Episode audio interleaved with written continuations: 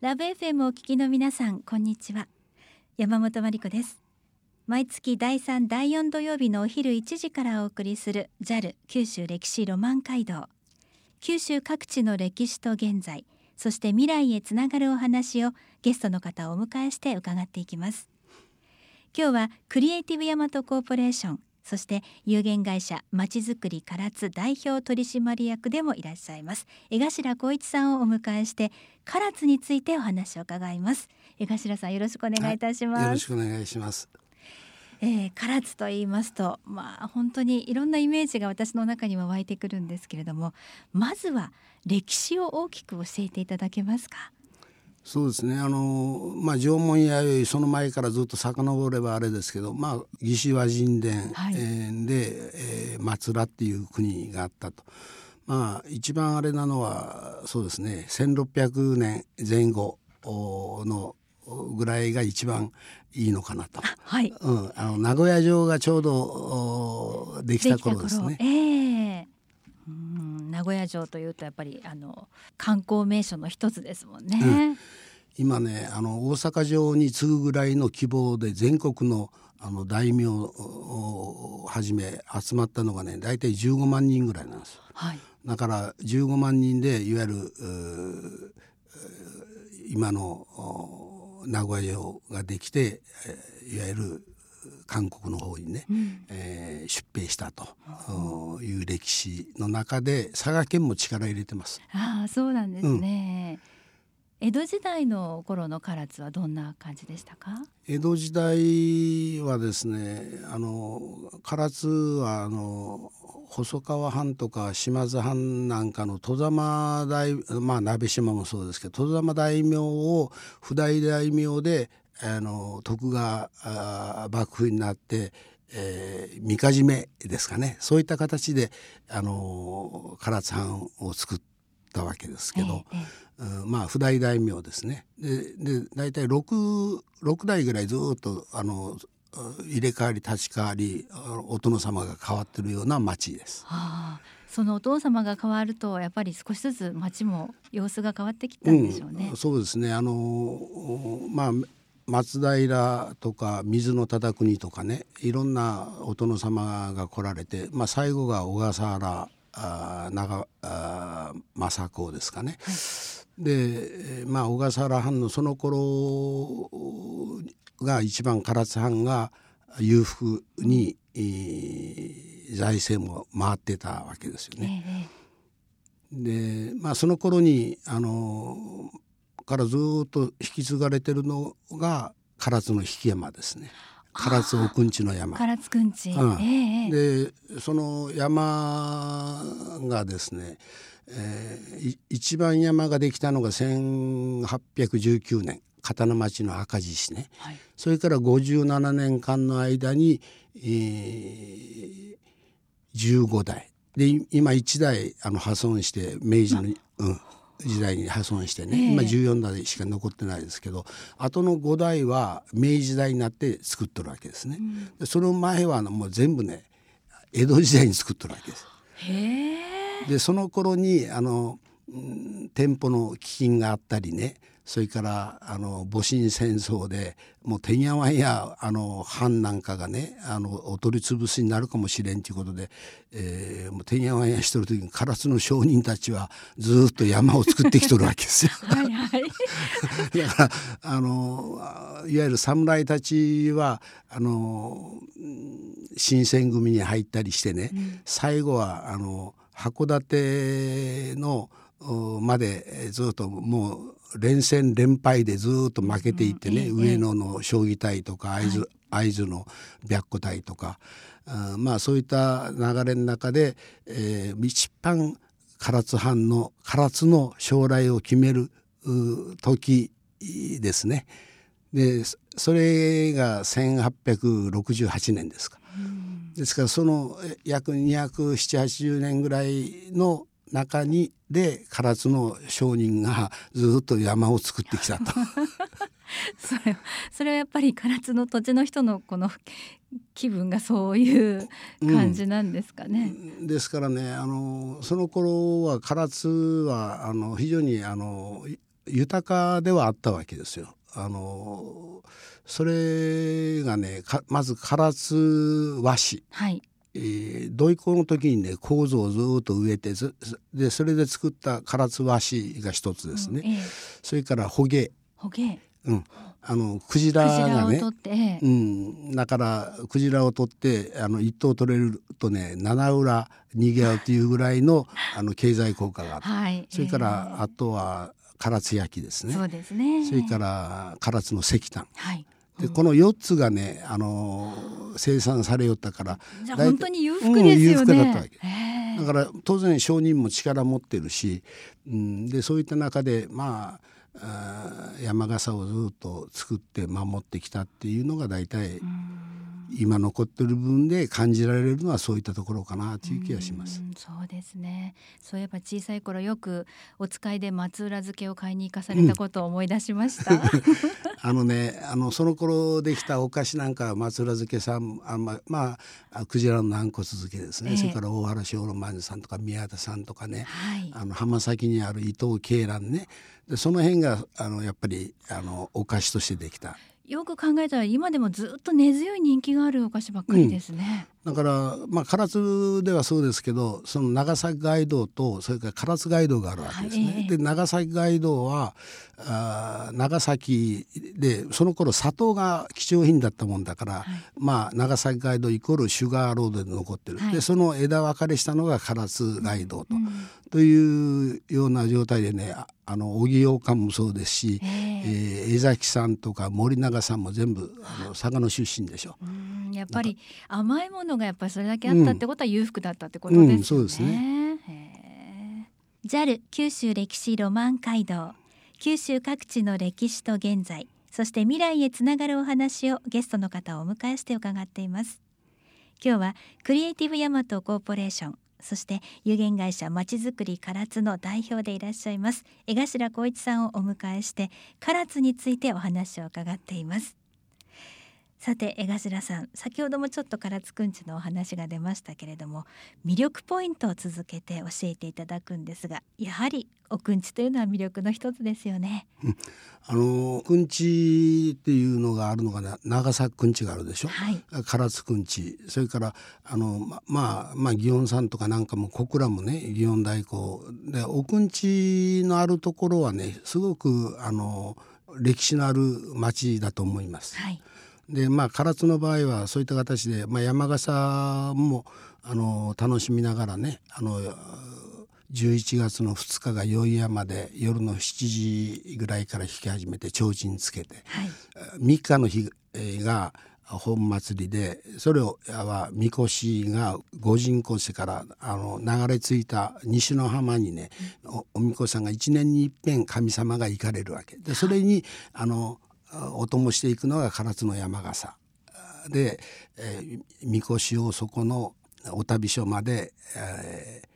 ー、道案内するために赤獅子青獅子いろんな出し物の山笠があのお供していくわけですね、えーまあ、そういったのも大事ですけど神事ですからなかなか一般の方たちが中に入って楽しむということができないですけど、ただ一つできるのはねあの唐津おくんちの各あのあの町内であの料理をやっぱり作ってお客様を接待するわけですね、はい、でその時に、えー、はその家庭の中に入ってあの一緒に楽しみながらっていう楽しみ方があるんですけども家庭の中に入って、うん、家庭料理を一緒に、えー、食べることができるんです、はい、ただしねはっぴを着た引き子と一緒じゃないとなかなかねえー、ダメなんです。はっぴを着た引き子さんと一緒だったら他人でも入ってっていいんですか、うん、きちんとしたあの礼儀を持って紹介をしてね、はい、もうそういっただから、あのー、大きいところではねくんちのいちにちだけでさんびゃくにんぐらい、えーうん、お客様をお迎えされるんですか、うんうん、だからもういろんな料理をするのがなかなか大変でね、えー、だからもう大きなあの昔はタイの浜焼きだったんですけども今はねその荒料理に変わってるんですお料理番も大変ですね。大変です。そうですか。そのじゃあハッピーを着ている人を見つけないといけないですね、うん、そうですね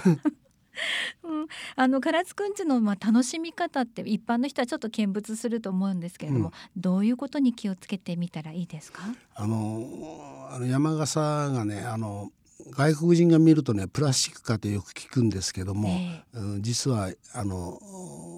粘土で型を取って、それで、えー、和紙をね、あの唐津の和紙をだいたいさんセンチぐらい一枚一枚貼っていって、うん、で麻布をかぶせて、下にもあの麻布をしてますけど、それその上からね、あの漆をずっと塗っていくわけですよ、うん、それから金箔を貼ったり、だから厚さがだいたい よん、ごセンチになってるんじゃないですかね。でそれで作られたのが今の山笠だ。硬さはねコンクリート並みですよ。はあ、うん、そうですか。うん、やっぱり一番私たちがすぐに思い浮かぶのは大きな目のついた鯛、うん、赤いね、あれが唐津くんちのシンボルのような気がするんですけれども、もう他にも本当に美しいのがいっぱいあるんですよね、うん、ありますね。あの全部ね、あのじゅうごだいがあの中国の引用でね、はい、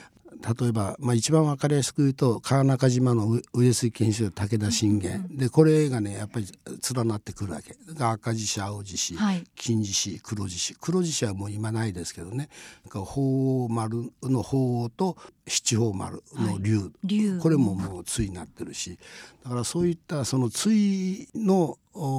ペアで見ていくっていうのも非常に面白いかなと思います。必ずペアになっているのは意味があるんですか？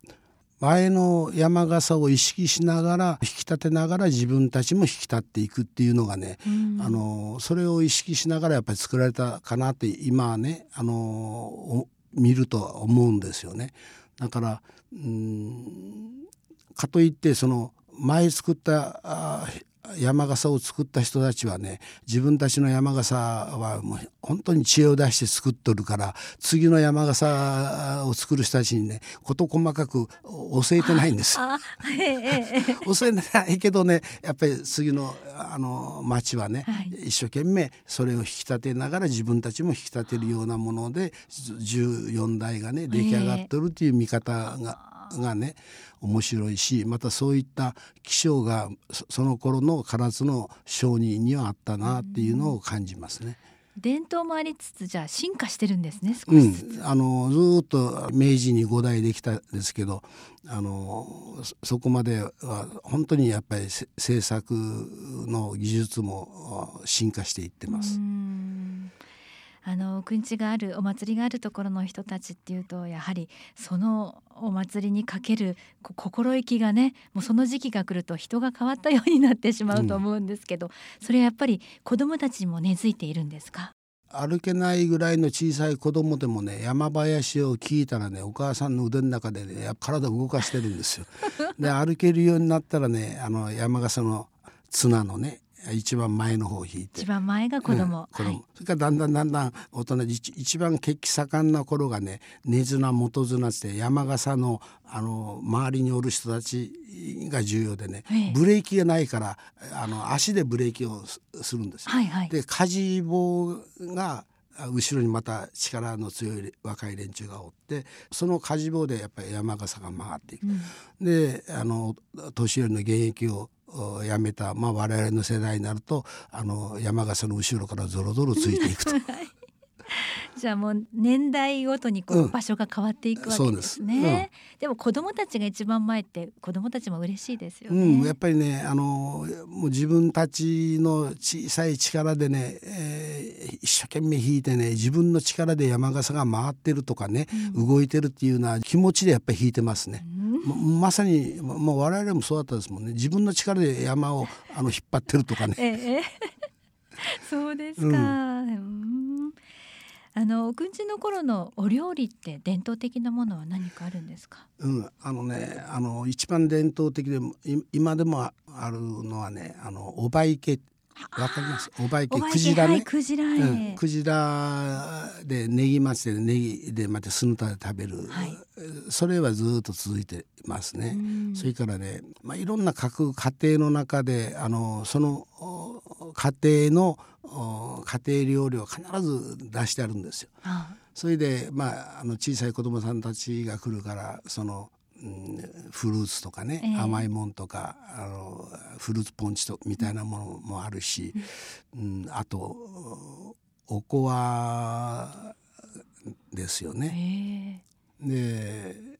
まあそういうふうな伝統的なものがあって、あのタイはね、魚はあのその頃玄界灘で取れるもみじ鯛して真っ赤にあの本当にね、あの桜鯛と同じぐらいのね、ああの美味しい鯛の浜焼きだったけど、ええ、今はあらになってますね、はい、あら の, あのそのまんま姿にしてね、いちメーターぐらいの大きさですよ。まあ、どちらもね高級な美味しいお魚ですよね、うん、でも基本的にはね、あのやっぱりスローフーズですよ、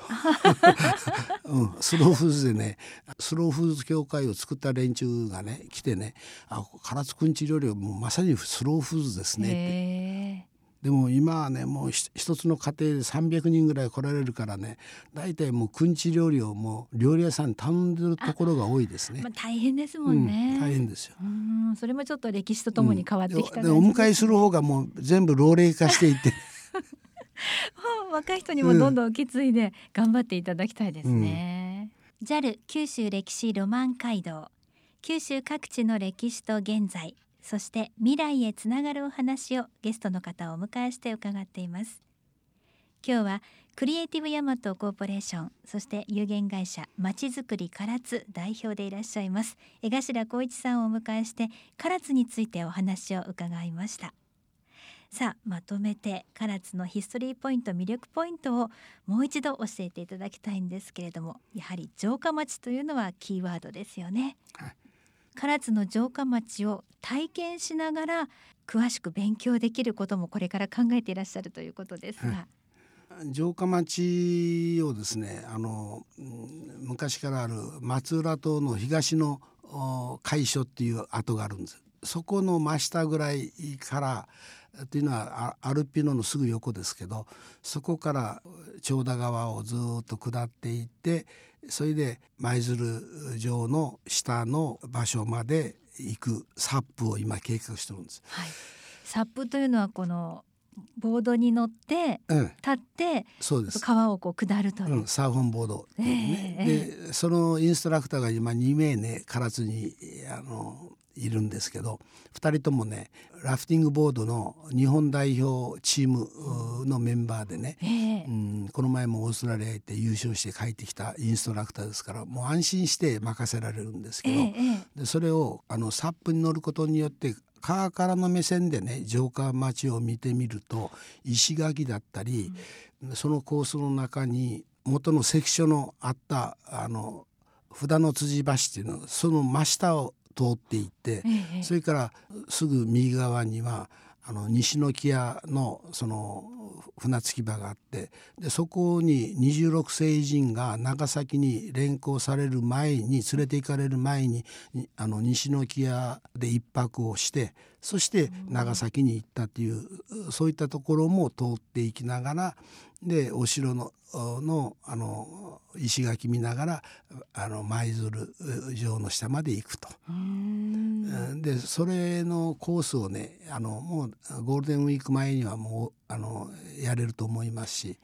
えー、今計画中です、えー、全体で長さとしてはどのぐらいの、まあ、にキロぐらいですかね、まあ、にキロちょっとあるかもしれんけれども、それでそこで休憩して、まあ、ランチ食べて、えー、でもうちょっと力が残ってる人は松浦川の方の上流までちょっと行く、うんうん、もしくは海の方に出て虹の松原の砂浜に上がってそこで食事をするとかね、ご座持って行って昼寝をするとか、えー、まあいろんなコース今考えてます。うわ、とってもいいですね、うん、川からの目線になるとまた歴史のこう違うところも発見できそうですよね、うん、そうですね。それでね、唐津湾 の, あの真ん中に鳥島っていう無人島があるんですよ。でそこは誰もあの今住んでないですけれども、そこに行ってテントを持って行って、でそこのテントで一泊して夜空を見ながら海から唐津を見てみるとかね。え、そんなこともできるんですか、うん、だからそういったもの い, いろんな今計画をしてますので、まあ唐津イコール海ですから、海をあの楽しめるようなね、あの環境をどのように作っていくかというのは一番大事なことかなと。うーん、ん、そうですか。歴史の旅をサップでしながら、あの新しい体験もまたできるという、うん、これ素晴らしいですね。ゴールデンウィーク前にはできそうですか？うん、できると思いますよ。そうですか。じゃあこちら気になる方はどこに、うん、あのね、観光協会でもいいし、アルピノに問い合わせでもいいし、で、あのまあいろんなあの連絡手段を考えていきたいと思います。ぜひこの番組でもね、はい、取り上げていただければと思います。ですね、聞いてるだけでワクワクしてきました、うん、えまだまだ唐津のお話、来週も伺っていきたいと思います、はい、江頭さんありがとうございました。毎月だいさんだいよん土曜日のお昼いちじからお送りする ジャル 九州歴史ロマン街道、九州各地の歴史と現在、そして未来へつながるお話をゲストの方をお迎えして伺っています。次回もどうぞお楽しみに。